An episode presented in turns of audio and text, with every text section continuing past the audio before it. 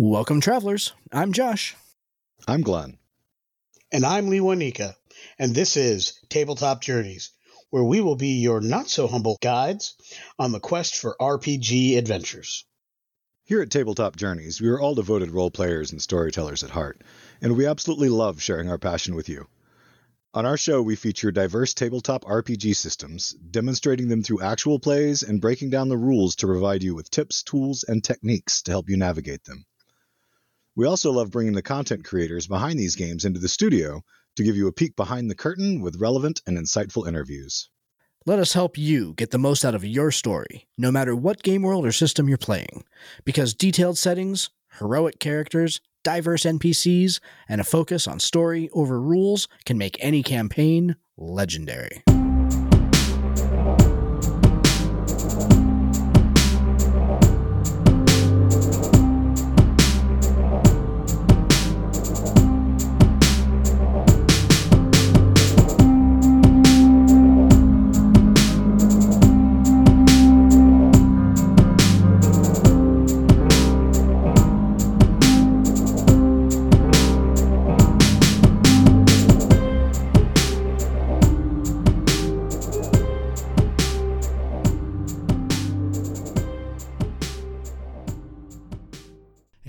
Here's a message from friends of the show. What up, Nerd Nation? Steve here from the Dads with Nerdy Ambitions podcast, or DNA for short, your go to podcast for all things nerd culture. You want to know fun facts about the latest movies? Done. Interested in a new hobby? We've got you. Have questions and want to hear from the experts? Say no more. Join me and my crew every week to hear about our latest takes on everything nerdy and go on a few tangents on the Dads with Nerdy Ambitions podcast, where we know it's not just a hobby, it's hereditary. Welcome, everybody, to today's episode. So, we're really excited to go ahead and have a longtime friend of Lewanika and mine in studio today to go ahead and talk about his latest game. I'm going to be hitting Kickstarter any minute now. But before we get into that, Mr. Miller, Mr. Myers, good evening. It's been a while since we've been behind the microphone here. It's nice to uh, nice to be back in uh, nice to be back in the shop here. How are y'all Yeah. doing today? I'm doing pretty well. Have had a good week, a busy week, got a lot accomplished. Had a fantastic role playing experience on Sunday. We uh, one of the, one of the live streams I'm in, Old Ways to Spiro. Great adventure that night. Good fight against the basilisk at low levels. It was brutal. It was awesome. Thought I was gonna die and survived. and all the things. That's the best kind, yeah. awesome. And so when we got done, that was a milestone for the group. We got some level up, and I'm ready for the next piece. I figured out what I'm going to be doing with the character for the next few levels, and I'm just. It was a great role playing experience, and yeah, f- coming off of that, going into the week and getting ready for this interview was just really good, and I'm really looking forward. to it. Nice. Excellent. Excellent.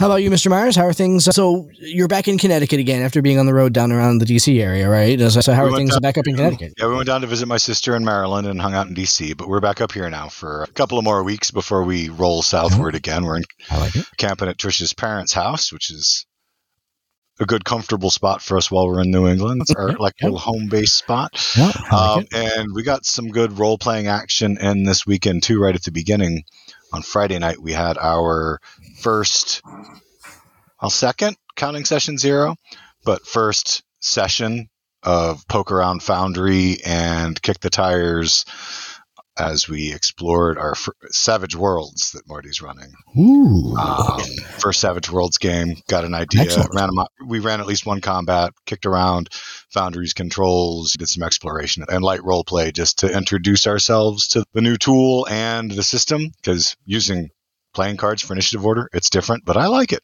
and I'm looking forward to learning that system. Should be a good time. Nice, excellent. Yeah. I, I do not have a hot game session story for y'all today, but I am really looking forward to to running my first session of Star Trek Adventures. Uh, that'll be next weekend with our Patreons. Very excited for that. I've been I've been working on on how my episode is going to go here, and then Yeah, I, I went to Maryland and came back, and Star Trek Adventures exploded from It Lee really Wanika's did, yeah. small project to now we're running a multi-storyteller it's- extravaganza. It is crazy. He's uh, he's quite persuasive in that. But uh, even beyond that, now, Glenn, I also know that you have been like super busy. Looks like you you handed the last of the content for our Kickstarter book. I've done the first sample layout. We're getting ready to go ahead and do final art on that. So by the time this episode comes out, our Kickstarter book should be in the hands of the people that backed it. I'm not sure who is more excited about that, them or us. So, and that is a perfect segue actually to tonight's guest, who is actually one of the editors on that book. But that's not what we're going to be talking to him tonight necessarily about. But everyone out there, I want to introduce you to Josh Heath. Josh, welcome to Tabletop Journeys. How are you doing tonight?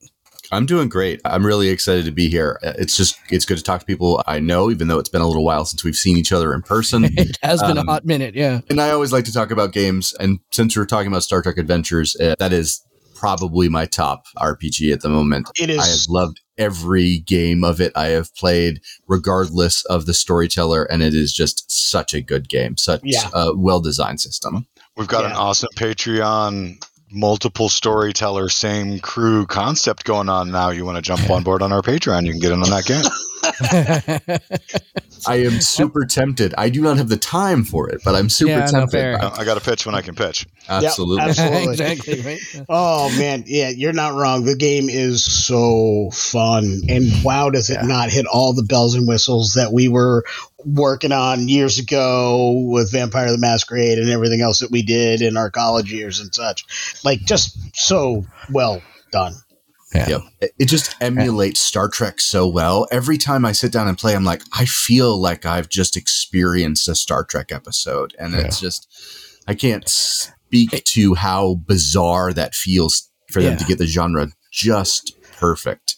I will say the way that the system is written. I'm not trying to sell Modiphius books right now. No, I mean we're, we doing plenty right we're, we're featuring this play, so you're selling for us too. Yeah. We'll make sure you yeah. get an extra check in the mail. I, I, I there are no checks. There, there yeah. are no checks. We get no checks either. That's Sorry. That's fair. Uh, I, I can honestly say that having played FASA and having played Last Unicorn and having played Decipher, which are not bad games, at least the latter of the two. It was FASA's got a nice spot in my heart because of what it was and its history, but it is just one of those things that is really just you're right.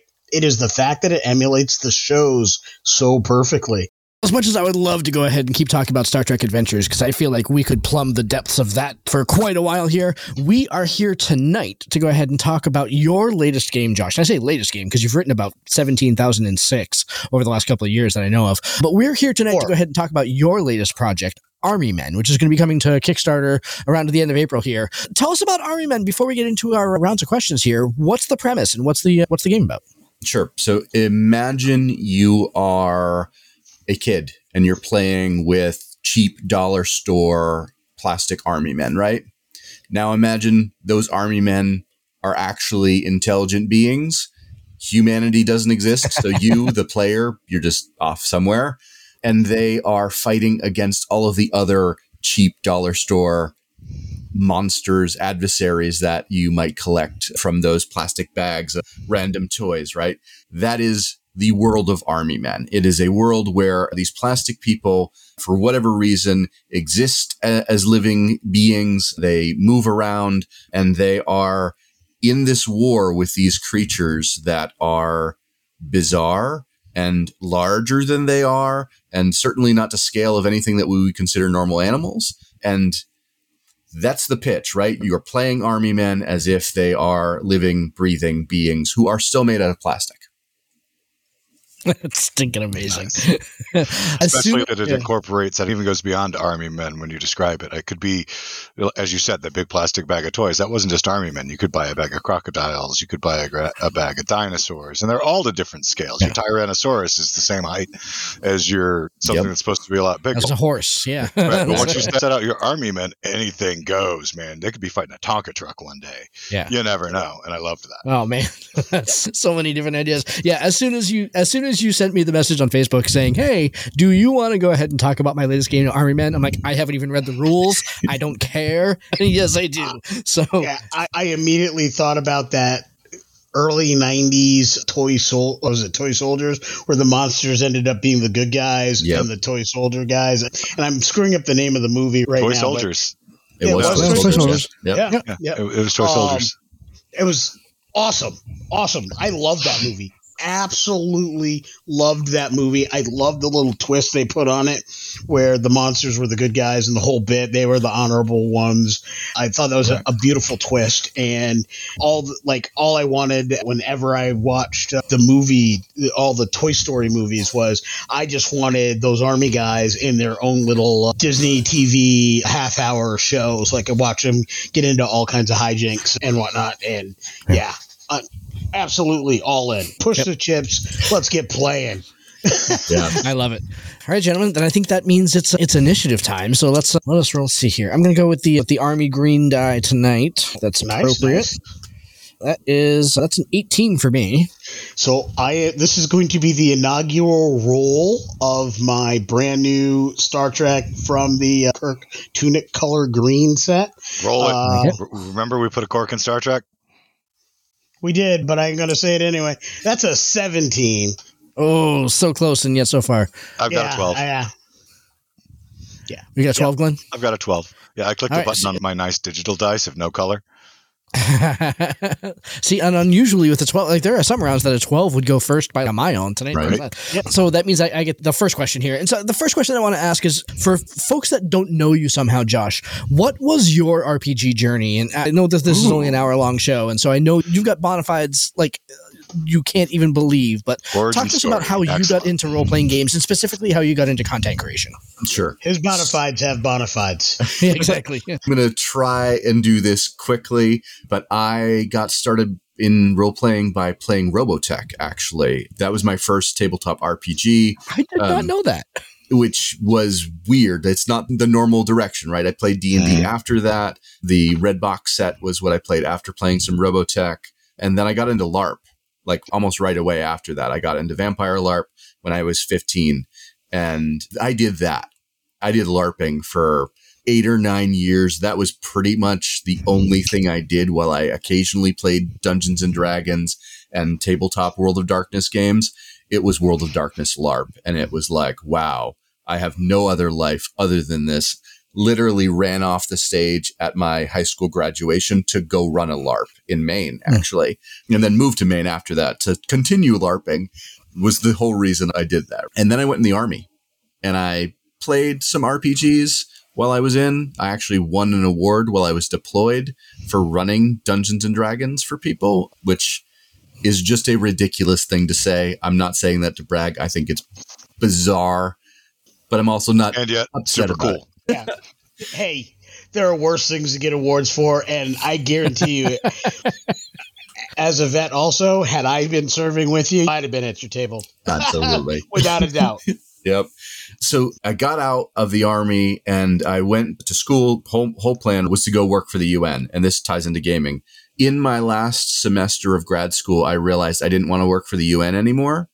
And instead, I wanted to do something that merged my two loves and that was the work that I had been doing in ethnic conflict and identity as my degree work and role playing games. So I started working on a program called Reach Out Role Playing Games, which was a intercultural dialogue program using tabletop RPGs. Still is. I'm still working on it.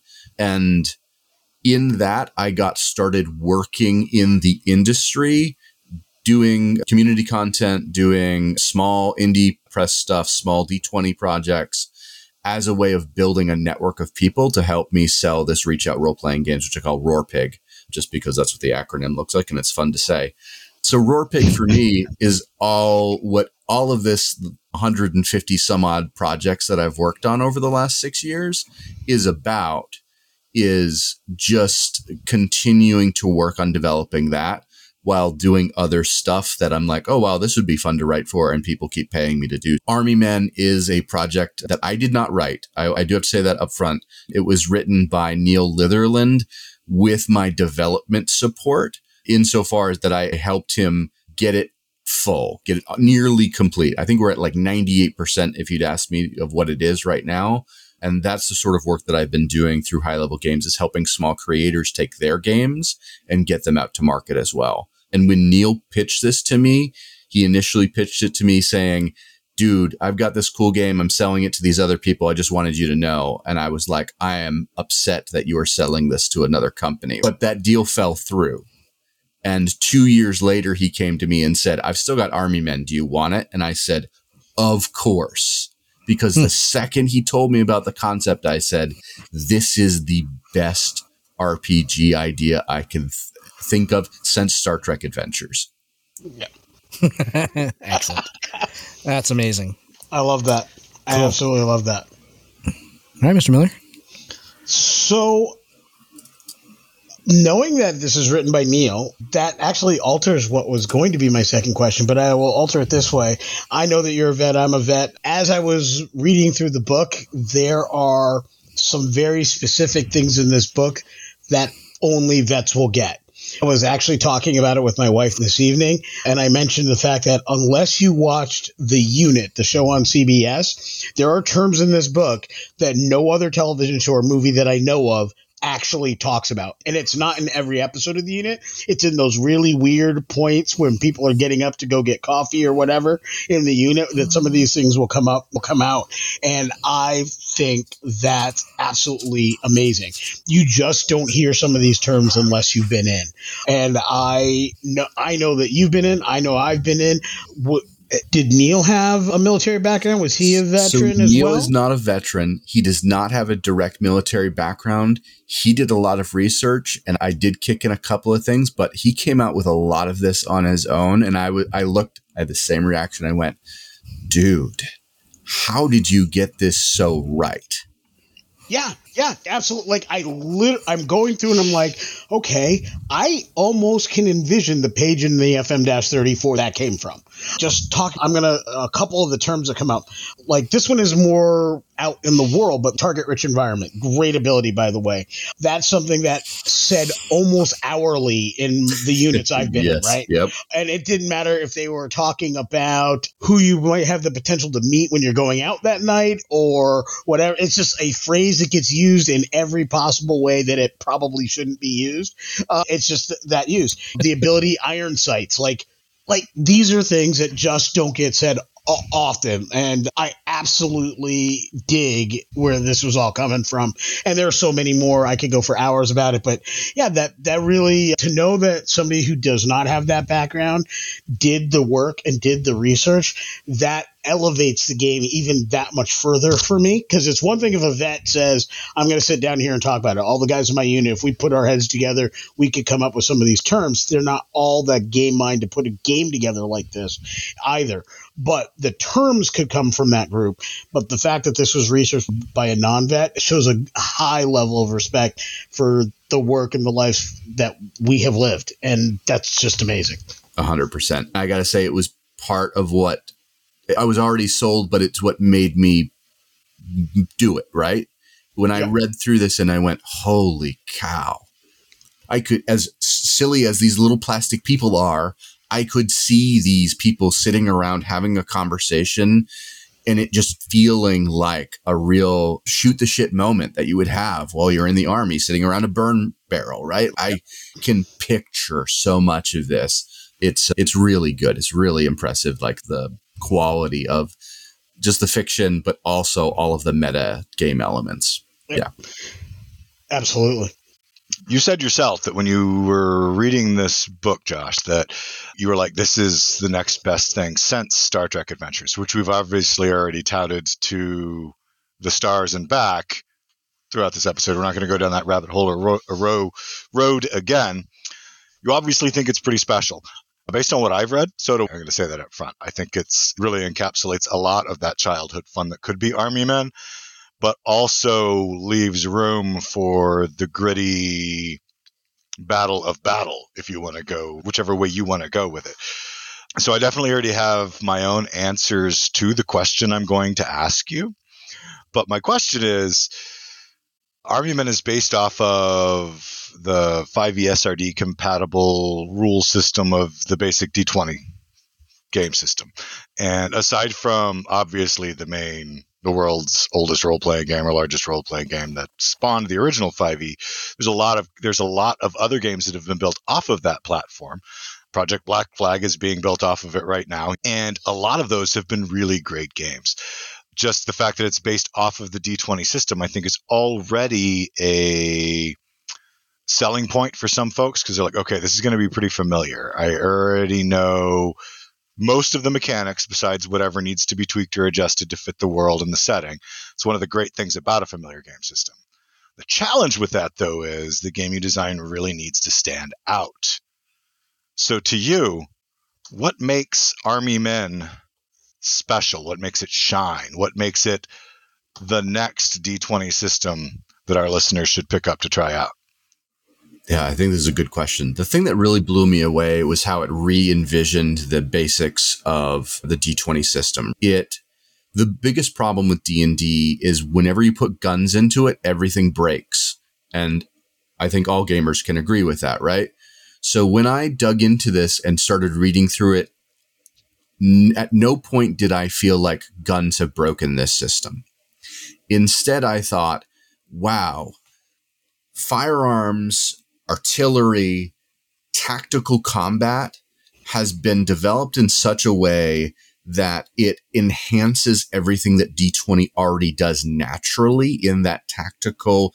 Eh, we know the origins of D&D. It was a tactical miniatures game to begin with. This game just takes that a step farther and says, what if we made it slightly more tactical, slightly more reflective of real combat, slightly more modern, but without overburdening it with any of those things, right? So when I was reading things like the the artillerist, and that's not the right term, and for some reason I can't remember off the top of my head. Grenadier? Um, the grenadier, yeah. I was like, this works. Mechanically, this works, and I can see this running at a table, and it doesn't it doesn't bog down, right? It doesn't drag you in for three hours while you're playing through a combat. I did some tests with it, and I'm like, this is as light, even in higher levels, as about third or fourth level D&D is, which is usually pretty quick, right? It's when you get up into those higher levels that it bogs real far down. I never felt like that when I was playing out some of the combats with this system. And that to me was, it was like this, it's taking D20 and getting it right, getting those, those tactical elements to help you tell the story you want to tell with your army men and then it's giving you a cool world that's saying, cool, now you've got these plastic people. What sorts of things do they deal with when they're just being people as well as being soldiers in these armies? And it's just, I don't know, to me, that, that balance, getting the mechanics right, the getting the tactical combat right, and then being able to open all of this storytelling potential, it, again, it just sold it for me. I loved that answer, and I love the opening when it talked about you can make this as silly game as when you were kids and you set them up in the dirt and you watch your dog run through and knock a bunch of them over, or you put on the garden hose to wash them half away, or what have you, or the, the driveway was the actual river that they had to cross, and all that, all those kinds of things. Or it can be that much more gritty game. I love the fact that there's this this bandwidth of games that you can play, anything in between that works. And it all works. And I love the tweaks you did to the 5e yeah. to the 5e system, specifically relating to healing where the long rest doesn't give you all your health back. The long rest merely allows you to roll your total hit dice back. So you are not likely to get 100% health without the medical stuff and some of the rules surrounding the medic and the way the medical health healing works. Just absolute brilliance. Don't like, go snaking other people's possibly snaking other people's questions in your rebuttal. I'm only teasing, my friend. Yeah, that yeah. was it, it was yeah, excellent commentary. I just had to but be. yeah, those are the things that I picked up on that I thought really reflect what you're talking about. Wow, it just elevates and does these things really well, and I just really wanted to make sure the audience heard about just an inkling of what some of these things are, so they want to peel through these pages like we've had the opportunity to do. And some of the changes that were made to the that D20 system are clutch for the game that yeah. they've created. Absolutely. Like, like, you've got material that I will homebrew. Yeah. Specifically surrounding healing, by the way. Healing. You actually have one thing in there that's almost verbatim for one of the things in the apothecary feat. in the um, upcoming book. Yeah, Yeah, for, you caught that too. antitoxin. yeah. Yeah. It was written before I saw that. I will. Oh no, clearly, I, I, I 100% know that. I could tell just by the fact that somebody else wrote it. In the, in, there's Yeah, nothing yeah. to worry. Yeah, yeah, I just found that entertaining. I'm like, great minds, man. Yep. We're It- all it- it's like along when the calculus was developed, right? It's Yep. two genius people coming up with the same rule at the same time in completely separate environments. No worries, yeah. But totally agree. The tactical work that was done in this game, we've talked a lot about how d- not only does D&D not do tactical combat very well, but also like games like Rifts and games like other things that really did it much better, but were too mathematical and too crunchy to bring in. It's a really hard it's really hard to marry those, but this was done pretty gracefully, I thought. I love the game there's some- anyway. it's one of my favorite Yeah. worlds to play in because I can do anything in Rifts, yeah. including ignore the rules and make it up as I go. Exactly. Yeah, yeah. So. All right, gentlemen. Round two. Dice to the ready. Let's see. It's a pretty good round of questions, gents. That was, that was a good round, yeah. That is a 14. 12 for me. Oh, all right, 14 for Glenn. I'll be rolling at disadvantage next round. Ooh, natural one for Lewanika. All Last to first. To be All right, fair, Glenn. to be fair, at the very least, it's a Starfleet Delta. There you go. Yep. I mean, why they put that as the one and not the twenty, I don't know. I think that was a missed opportunity. because the one is the you're rolling low, so they want you to get Oh, the Star right. Trek. That's right. Roll why. system, yeah. That, yeah. that, that's an excellent point. Yep. That doesn't count as your question, though, Lee and Don't worry. It's- it's- my favorite change, my favorite addition, and especially in terms of creating an army combat, modern combat style combat scenario, was the addition of the morale system. Yes. Mm-hmm. I think that's something that it may not always be appropriate in D&D having something like it in your or any other role-playing game you're playing having something of it in the back of your mind something for where someone's mental state's going to stand is a fantastic thing and having it like laid out so that if you take enough hits or you take enough whether they're physical or emotional your morale is dropping and it's affecting your ability and your conditions you're going to be more familiar with it than I am based on my one read. I'm going to say all of that and then ask an, a more general question. Could you tell our listeners about the morale system?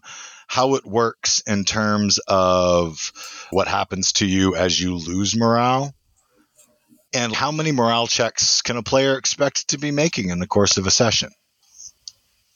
Yeah, morale is one of the systems that Neil created, and when I saw it, I actually had to read through it a couple of times because I was like, "Does this work? Right? Is this doing what we want it to do as a system?" And I'll be honest, I think it does. But it's one of those things that I actually really look forward to people reading it a couple of times to understand it which usually in a system you want to have people read it once and be like, I get this, roll.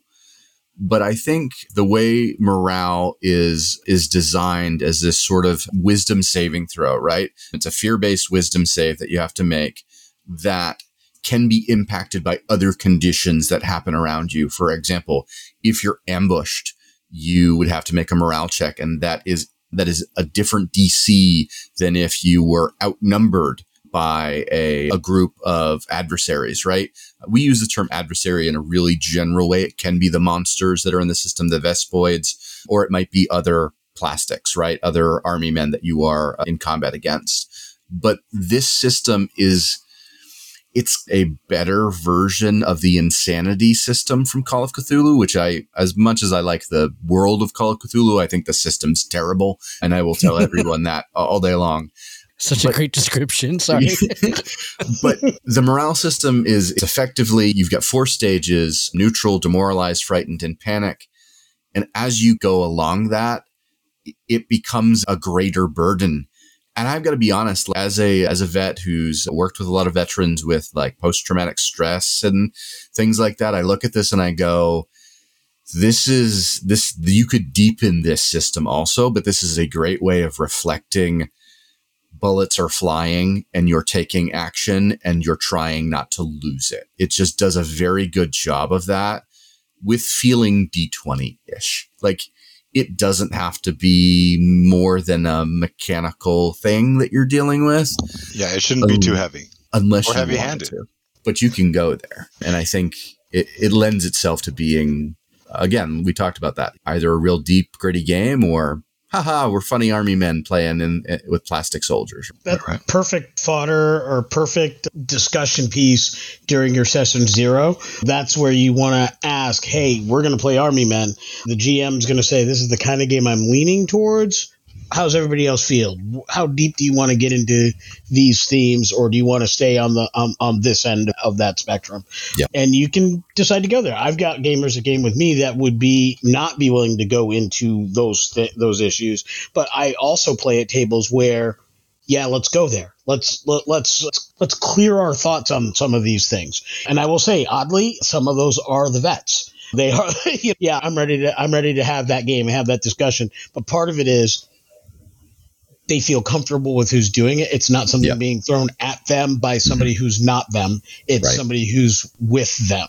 And so the care you take in the pre-discussion, the care you take during the event, and the care you take after that event has everything to do with whether or not you can even bother to go there.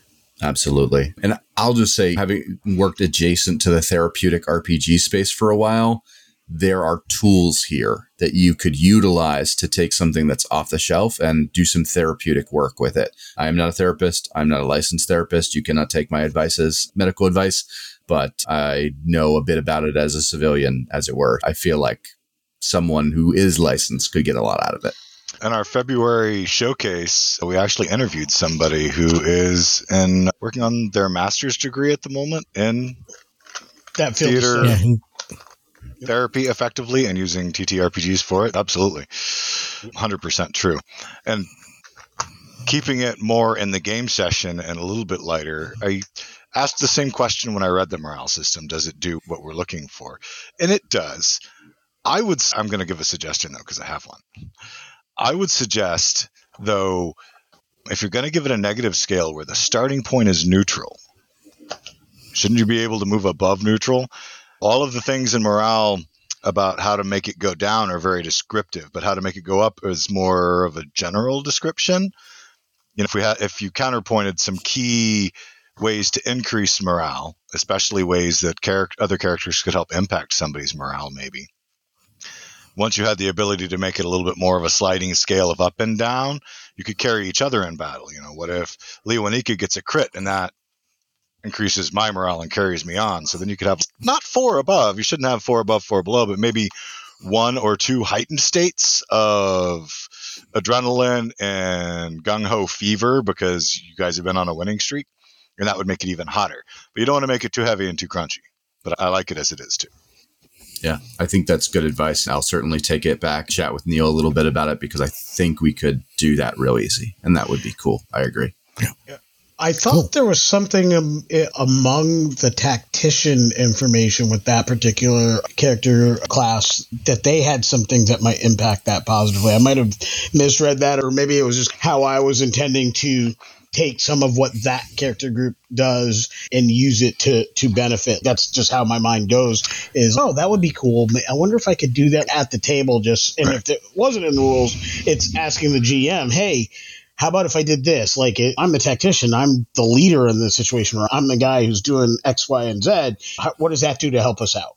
That kind of thing. But Yeah, there, yeah. there were a couple of abilities throughout the casts, which was a great word for the classes because they're cast really is. that that could have impact morale among the psyops of combat medic and the tactician. I believe you're absolutely right, Lewanika.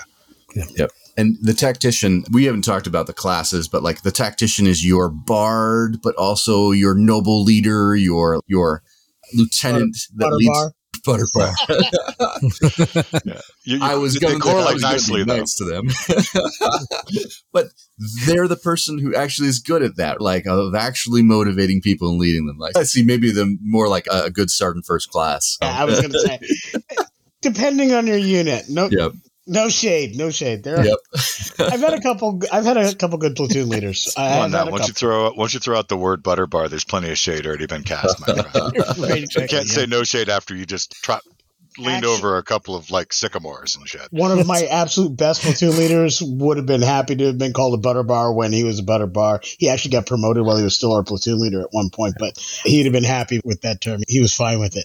But he was also, before he went to OCS, he was also a sergeant. So Yeah. he'd been on our side. So he came into it knowing what he was doing. Mustangs get it. They get it. Yeah. Yeah. Hey there, travelers. Do you want early access to all of our episodes? How about exclusive content, live broadcasts, and the chance to throw dice with your favorite hosts and fellow fans? You can do all that by signing up for our Patreon at www.patreon.com slash ttjourneys. But wait, there's more. For the next month, you can get a free coffee mug for signing up at the Adventurer level. Plus, Adventurer level Patreons automatically get complimentary copies of our latest book, The Traveler's Guide to the Multiverse, available on DM's Guild. We love doing this show for y'all, and your support helps us keep creating and producing great content for you. We have tiers to fit any budget for a monthly commitment, so join us today at www.patreon.com slash ttjourneys. This is, I'm going to ask a question, and we talked about this at the beginning of the show here, and I wanted to get your thoughts on, I wanted to get in behind the screen a little bit and get into the writing process on how you handled this. One of the things that struck me when I was reading through it is that you have replaced, and in another really like genius renaming, you have taken the concept of race and species and made them resins, which I just, eh, much like calling the classes castes, is just, it's cheeky and fun. The one thing that stood out to me though is that you all of the resin these resin groups are color based and i wanted to get from you two things. One what was the process that you went through to make sure that was handled with sensitivity and in, a, in an appropriate fashion? Because i know you've done a lot of work with like, said, like ethnic culture and identity and with cultural inclusion and stuff like that. So how was that kind of how did you go through that process to make sure it was handled appropriately? And the follow-up question to that is are were you at all concerned about putting statistical benefits on color and kind of the sort of criticism that that could potentially invite I think both of those questions are great questions. And I want to say, I want to make it hotter by saying we also called the the Alliance of Nations the Plastos Confederacy. And Yep. I want to I want to note that, right? We chose that but refused and will continue to refuse to just refer to it as the Confederacy. That will never happen. We know where some of these lines are, and we know where we're we're right on the edge of a couple of them. And Neil and I had long conversations about, and we may even still change it before we run it, about do we call these people a, a of these nations a confederacy of nations of these plastic people. Plastos confederacy as a term is not necessarily a problem. But what if hmm. players drop it and don't think about the implications of that, right? We're having these conversations still actively right now, and we'll want to have them with our community as we put this book out, right? Because if someone comes to this and says, I'm I see this and I'm not comfortable with the way this is designed, we will take that back and really dig into it even more than we already have. Neil, myself, and a couple of other people pre finalizing this to get it to Kickstarter, right? And finalize is a stupid word, but getting it to where it is right now, right? Had, uh, I think, something like 15 or 20 hours of conversations Mm. about do we keep these colors and do we keep these colors as effectively bioessentialist d&d-esque things? I want to say part of our decision there was intentional to make people ask those questions about it because i see this game having the potential for getting people to think about just because i'm a tan soldier of this particular nation, does that make me different than the Hmm. Greens?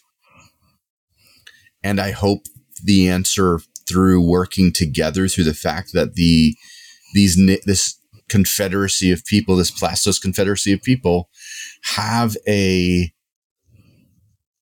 joint enemy who is existentially making them in the world ask these questions of does Acrylica hate us?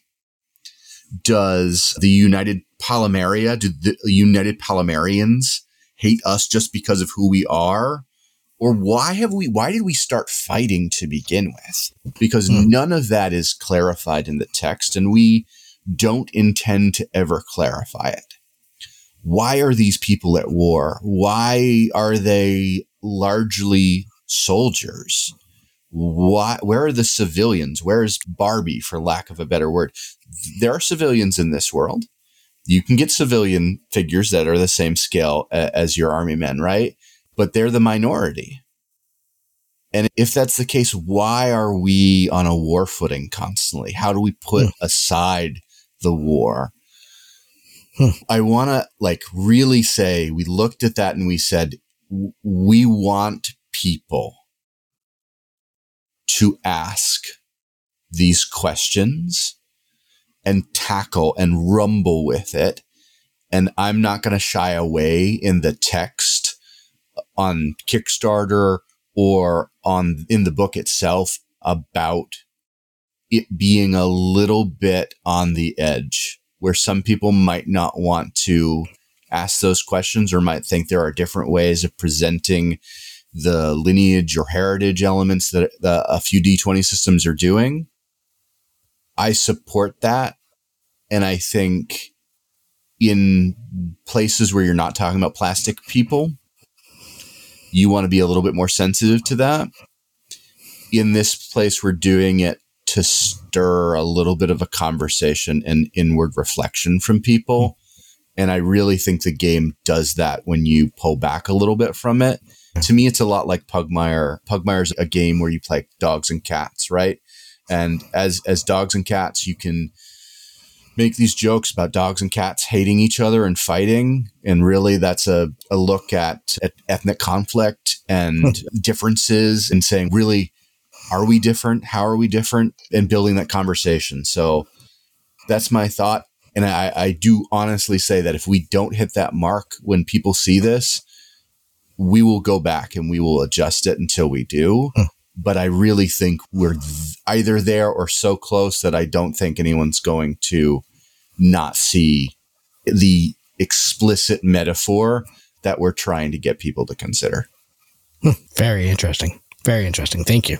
Great answer. I know when I was looking at it and I was thinking about the specifically the resins and the various colors, because we've tackled with that on the show. We've tackled with this question a number of times. I actually, in the episode we just recorded on the Black Flag project, I made the comment that at the very start of this show, when I was trying to describe why I felt there were some things that needed to be tied to that ancestry, but other things that didn't. And I did it very poorly. Like I will freely admit that I did that very poorly, but there was something about it that I thought needed to be discussed and needed to be brought up and held on to. And then I think that Black Flag did a fantastic and brilliant job with how they broke that down in that there are minor elements that are tied, but even at each stage in that character creation process, there's always a choice that you get to make as well. So the quote unquote bio imperative or bio biological element is present as a reflection of reality, but there's still that choice, a reflection of reality as well. Yeah. Uh, and I think they did a great job with that. And in this case, what I think you're doing is saying we're not necessarily going to be reflective of those separate elements, but we are going to do is put it in such a way that it's like, now you got to talk about it. You have yeah. to see it and you have to talk about it. There's a lot of good merit to that process. In our effort to be a better society, we run the risk of missing some very important things if we end up glossing over the challenging questions of our past, not so distant past, of our present, and our near future. If we're not faced with some of those difficult questions on a regular basis, we might not be asking them when it counts. Yep. So I think there's some great merit to that, and I really appreciate your take on that. Thanks. What a great medium to be able to lay it across as army men just based on the resin that they're cast from, are naturally of different colors. You have the deep green. You have all of those colors exist in Army Men. It's the way that they had to be described. And heck, you could take it another level because if you happened to have too many Army Men of the same color, you could go with your mom's fingernail polish and colored helmets. Yeah. For different squads. When I, when I was a kid, that's my mom. When my brother and I would get Hot Wheels, mine were always the ones that had the little daub of of fingernail polish on the bottom. That's how you could tell the difference between mine and my brother's. So that's a that's an old throwback memory right there, Glenn. That's a Yeah. deep cut. With Army Men, you just Yeah. paint the helmets. They got the red Yeah. helmet, they got the green helmet, they got the silver Yeah. helmet. I, I seem to recall before I was buying GI Joes, the the, the swivel arm grip GI Joes, and that even that first that first generation that didn't have swivel arms. Before I was buying those, when I was getting the army guys in my neighborhood, three four of us kids, we basically made a decision who was going to buy which colors of army men at Bud's Red and White, a little five and dime near nearby that we used to have to pass on the way to school. And low unto the kid who bought the wrong color of army men because once we all started playing and doing our whole thing and all of a sudden all of his would be gone because it was a known thing. Like our parents knew he's got the blue ones he's got the tan ones he's got the dark tan ones or what have you. And, and then for whatever reason my mom got me the bobo cowboy ones that like split in half and you get to put the little plastic like caps on it and i'm like really really this kid's got grenades and parachutes, and you're throwing me a dude with chaps and a six shooter. Thanks. There's nothing Thanks. wrong with a cowboy Thanks, now. Ma. You're just Thanks, playing a different game. Look, look, I have I no, hear you. I have no disagreement with cowboys, and Uh, actually, when we were playing with In with World War cowboys, II, I wanted those. The Pol- the Polish were still fielding cavalry. Okay, Fair enough. sometimes it happens. Yeah, fair enough. Fair enough. I was trying to take Iwo Jima, and all I had was a six shooter. That was not going right. That was not going well for the And, kid. and they performed well in World War II, by the way, yeah. Yeah. admirably. So- Anyway, All right, Lewanika, you fi- it's finally up to you with your natural one there. Oh, yes. So I want to go to something we also spoke about during our last recording session, and we've talked about a few times, is just the clarity of instructions during the game. I've talked about it a lot, and Josh, I think you and I have even had some discussions about about that and some of my personal challenges, ADHD challenges with reading rules and deciphering how they went. And one of the things that was very apparent to me is as you're as I was going through the rules section towards the beginning of the book was there were some fantastic examples of utilizing the rules. Now I recognize that a lot of this was definitely from the or at least based in what you find in the SRD, but it felt to me that this went into more specific and infinitely more clear examples of how to do these things. And specifically, I was looking at the examples on contested rolls and ability checks. I thought those examples were so good that I'm like, were these examples ever in the in the uh, WotC's PHB? Were these examples in other things and I just missed it? Because I know that some of these were a lot more complex to explain to new players or even for me to grok totally other than I had a basis from 3.5 than how it's described in this book. Now, on our show, we've talked a lot about if you want to bring in new players to a game, make the rules clear. Don't leave them with a lot of questions, or at least give that GM that quick little soundbite. If someone says, How do I do a contested roll? There was literally four sentences, maybe five tops. Clearest example I can think of was what you have in this book. So that's a send up for you and Neil as far as how this came out and how it came across. But can you talk to me about the what had to be a conscious decision to clarify rules and provide really concrete examples for those of us who are neuro- neurodivergent? We thank you. We thank you. And one last bit before you answer whoever came up with quaffing a stein of ale, absolute genius. Love the line. Nobody has used quaff in a book, in, in a tabletop role playing book that I've ever read before that I've noticed, and it was brilliant use of the word. It, it absolutely is. I have to give that credit to the creators of the SRD because they wrote that line. Okay. But the process of bringing in the what is now Creative Commons elements of the SRD into this game was fraught. Hmm. it was fraught because we decided to do that prior to the OGL fiasco that everyone is familiar with. Yep. We were in that process when that happened, and we almost threw this whole game out. I, I was going to say, Because of not to interrupt you, Josh, but I literally, my next question was going to be, how badly did you crap your pants when the OGL catastrophe happened? Nice. Yes. That was, Yep. gonna- so Yep. please, uh, That's where this go, go question on. started, and I took it a different route just to avoid the exact question. But yeah, So we really, it was like a however long that was of us going, do we scrap the game?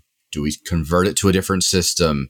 Do we just try to deal with whatever this OGL thing ends up being?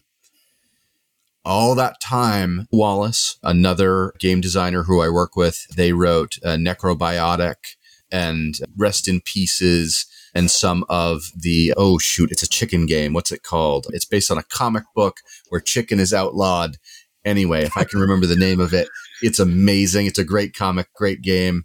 But mitchell and i and neil was struggling to have time to finish the game for it to be an independent game that didn't require someone to have a phb hmm. Yeah. so Mitchell and I spent a lot of time going through the SRD and doing exactly what you mentioned, Lewanika, and that is reading the SRD, which is a 500 page monstrosity of a PDF, and going, do we need this? Do we need this? Do we need this? And hmm. every single section we would pull out, and we didn't rewrite all of it, but we scan through it, and I'm even finding a reference right now to an orc that has to come out of things that shouldn't be in this book, right? Things that should not be in here. And some of that was cutting entire sentences that were clearly a waste of words that just said the same thing or made it harder to understand that were not essential to the rule.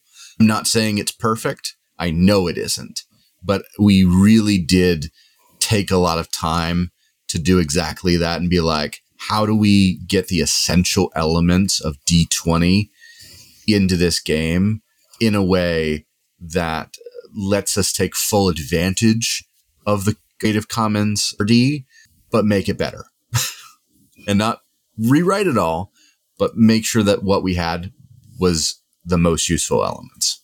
Cool. All right, gents. I guess that brings us up to round three. And I, looking at time, I think we have a round, a time for a full round here. So let's uh, back to the initiative and let's see. Maybe maybe Lewanika will get the chance to go first this time, although he is rolling at disadvantage after his natural one last round, just in case he forgot. I did not forget. I'm on an 11. Glenn, what do you got? Five. Five. All right. I have an 18 again. That means, Glenn, you'll get to go ahead and ask the last question tonight, but I get the first question of round three. Josh, you had mentioned this at the top of the show, and we have danced around a couple times here, but Reach Out RPGs. It's a project that you started about intercultural dialogue throughout RPGs. Talk to us more about the work that you're doing with, with Reach Out RPGs. And that's definitely something I can see some of our listeners wanting to interact with. So, how can they go ahead and get information about that? Yeah, anyone that wants to learn at least the most useful public information go to, can go to rorpg.com. Sorry, I had to make sure that it wasn't .org because I had a .org for a little bit, got rid of it. Yeah. Uh, but roarpig.com will get you to a description of what the method is, right? I'm still working on it. I'm still refining it and building it and deciding, do I write this into a thing or do I just do this with people?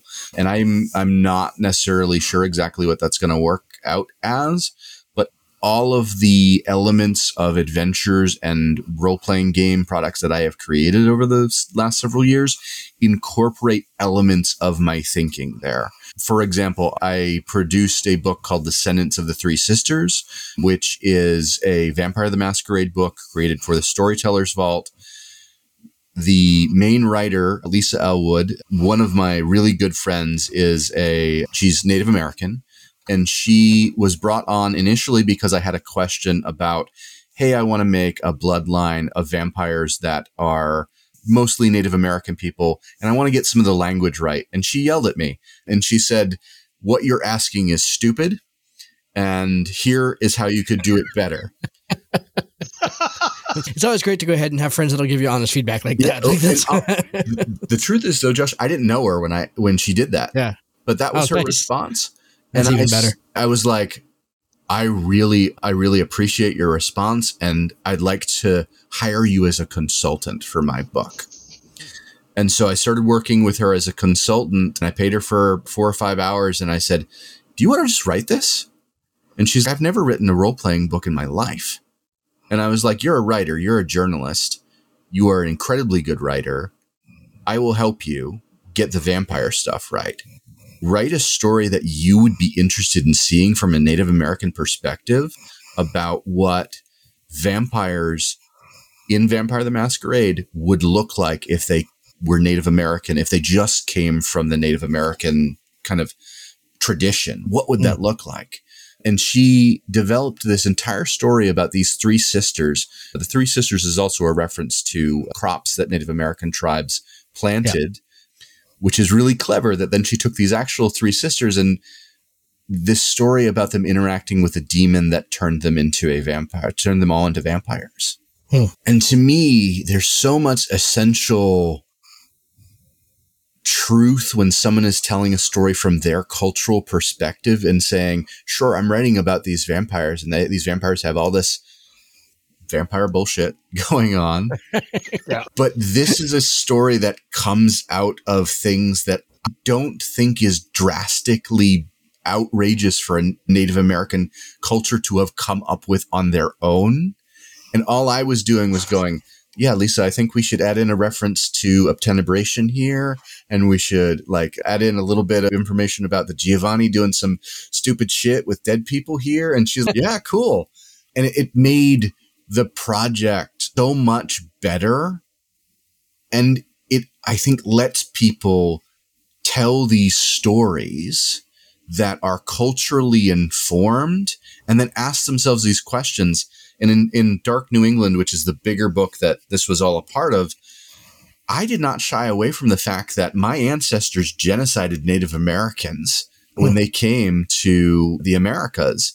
And that is a thing that I have to wrestle with, right? And have to think about and have to look at colonial history and go, this occurred.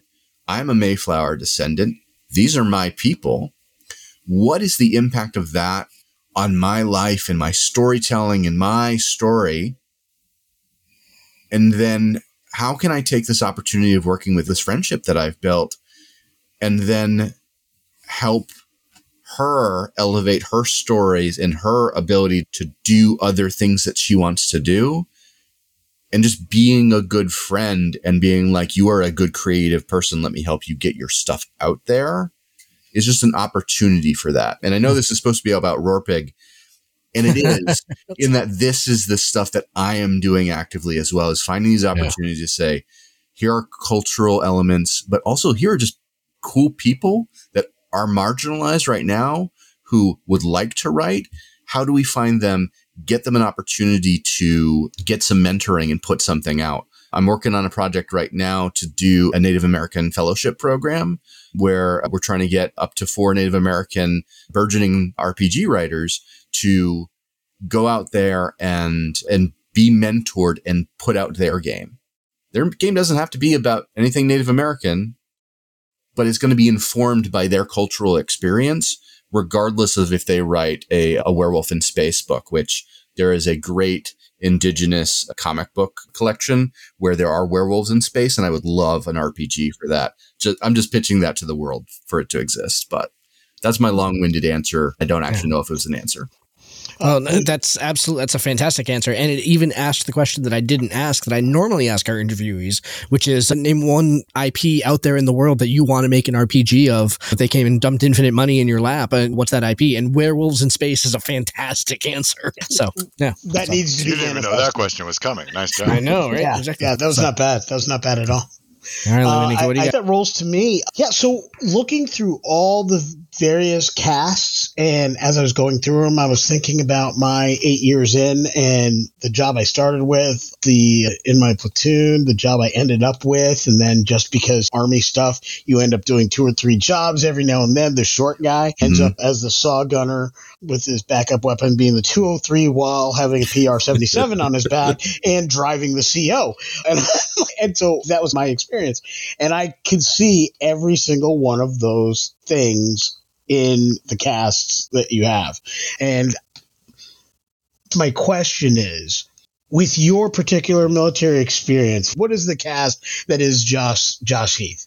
Yeah, that's such a good question that's hard to answer. So, my army story, real quick, was I was like, hey, I want to go into intelligence and I want to learn a language and I want to go work for the UN and put on a shiny blue helmet and do this whole thing. I've got this 10 year plan. Make it happen for me, Green Mean Machine. And I had a couple of credit issues and I had a couple uh, of criminal things related to my driving record, of all things. You And lived in in- Maine. I'm with you. Yep, yep. and in the interview process for my top secret clearance, the woman says to me, she's, I'm not approving your clearance. So you qualify to be in intelligence. I'm not approving your clearance because I cannot give you two waivers for these things. And I said, okay, what can I do? And she said, go talk to that recruiter. That recruiter told me you can be a mechanic for two years and then go into intelligence once you get your credit situation taken care of. And I said, okay, Mr. Recruiter, I'll do that. And this was 2006. So that was surge time in Iraq. And I signed that dotted line for two and a half years to be a mechanic, to go to Korea. And I did. They actually kept their promise and got me there.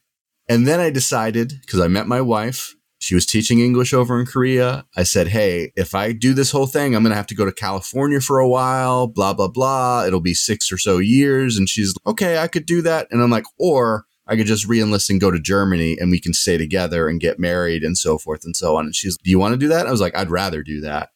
So the long answer is I have no idea. I don't think there's a mechanic really in here in in the way that I was because the crap the army had lying around was a heater mechanic, a decon apparatus, a shower machine mechanic. There was a specialization for my MOS for fixing washing machines. Those folks, my folks, are not in army men, and be lucky. Be lucky that you are not in army men as those soldiers.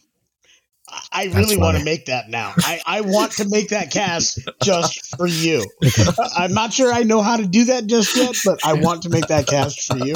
You did such a great job of making me and all of my facets, I think, difficult to put into any one character because I did a lot of those things, but never Mhm. got great at.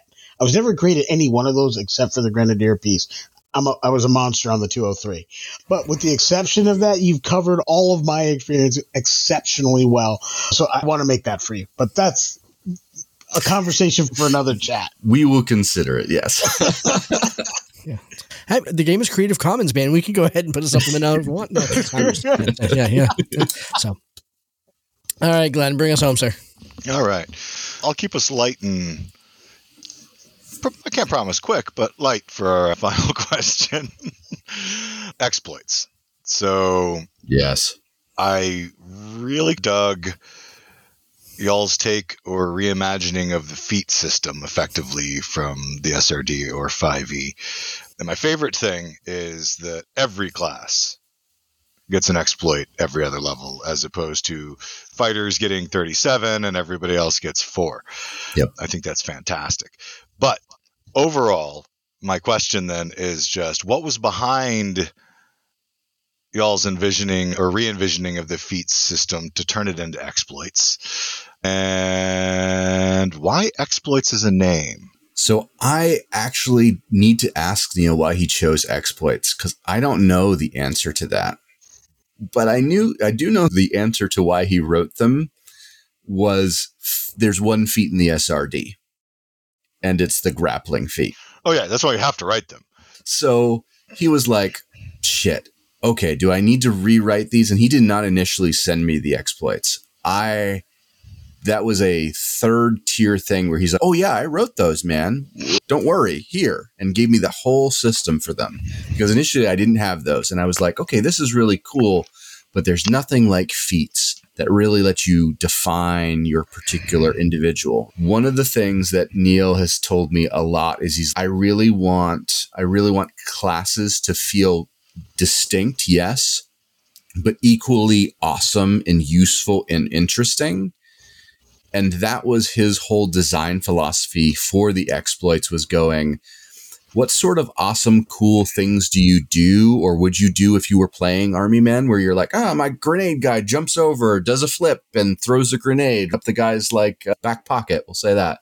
Wallet, as it were. Exploits have, have those kinds of like they're trying to get you there, not like super over the top, but that's the feel, right? Of being like, this is a cool, special thing that's action oriented, that's Indiana Jones esque. And I think we have some thoughts if this goes as bang as we want it to of expanding out and doing some other supplements that tackle some other things and an action adventure thing using this as a base is where we're going and i think exploits are a hint to what some of that might look like Okay. All right. Interesting. So an answer and a teaser. I like it. the, I like it. the teaser has been left. Mm. the fans are now It's like leaving he's done the this movie. before. Yeah. The fans are now leaving the movie theater. Like the three that were like waiting at the back, like ready to go, because one of them's got to go to the bathroom, the other one just wants to get in the car. But they've seen that final end credit scene, uh, and so nice.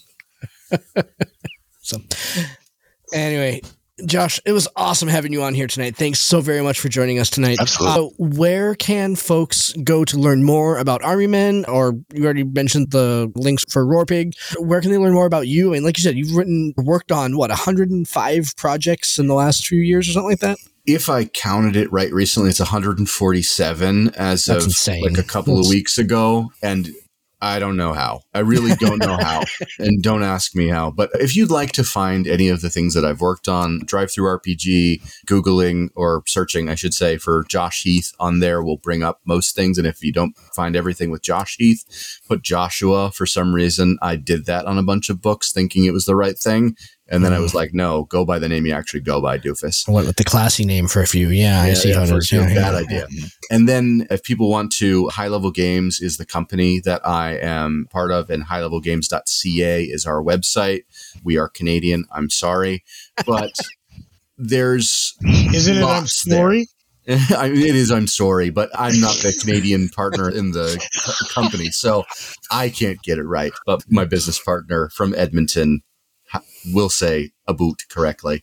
So High Level Games is a big place, and then I'm on lots of different podcasts, including one about Trinity Continuum called Opcast, Arms Around the Trinity Continuum. So if people like Trinity and Aeon and Adventure and Aberrant and games like that's a, uh, a podcast to check out. Awesome. It was so awesome having you on here tonight. And we will make sure to go ahead and include the link to the Kickstarter, at least the the link that allows folks to go ahead and sign up and be notified when it launches. Should be launching right around the time that this episode comes out. I know that I'm really looking forward to slapping down my shackles to go ahead and grab a copy. Thanks once again. What do we have coming up here next week? Next week, we are continuing episode one of our Star Trek game with our patrons, Star Trek Preservations. Uh, We're uh, still moving through the starter box set with our patrons at this point, and we're going to be having our episode with Al Spader from Modiphius, talking about the momentum and threat and virtues and some other kind of hardcore mechanics in the the Star Trek Adventure system. Really looking forward to having Al come on next week to go ahead and, uh, and talk through that. So that will be a good time. Anyway, once again, Josh Heath, thanks for joining us tonight. Thanks for talking about Army Men and about everything else. I, uh, sometimes interviews like this go in directions that I have no idea where they're going to go when we start, and I'm really glad we covered the the ground that we did tonight. That was a lot of fun. So It's a great conversation. Thank you. Thanks again, Josh. Thanks for uh, always being there for as long as we've known each other and just being a part of the TTJ family because you are, and I Yeah. really appreciate your name's you. in one of our books now, so that's yeah, it. I mean, Uh, reach, Get your reaching commemorative out when. I've needed you, and very much appreciated. So, yeah, Absolutely. Thanks for having me. Absolutely. All right, everyone. Thanks for listening. And like I said, we'll talk to you next week when we dive into more Star Trek content. So until then, we'll talk to you. Yeah. Until then, have a great week. Thanks, everybody. good night, all. Later.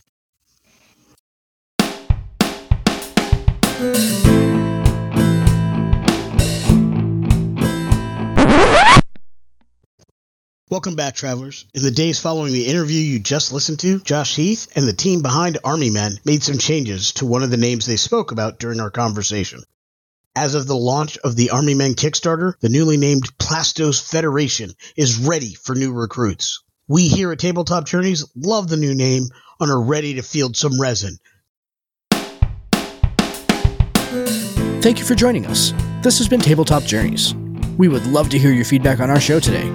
Join us at www.ttjourneys.com, where you can subscribe to the blog to leave comments and see all the content that we publish beyond the podcast. You can also stay in touch by subscribing to our Twitter, Tumblr, or Instagram at TT Journeys, joining our Facebook group, Tabletop Journeys, or by sending an email directly to podcast at ttjourneys.com. Our full episodes come out every week on Friday, and every Tuesday features actual play and gameplay showcase episodes.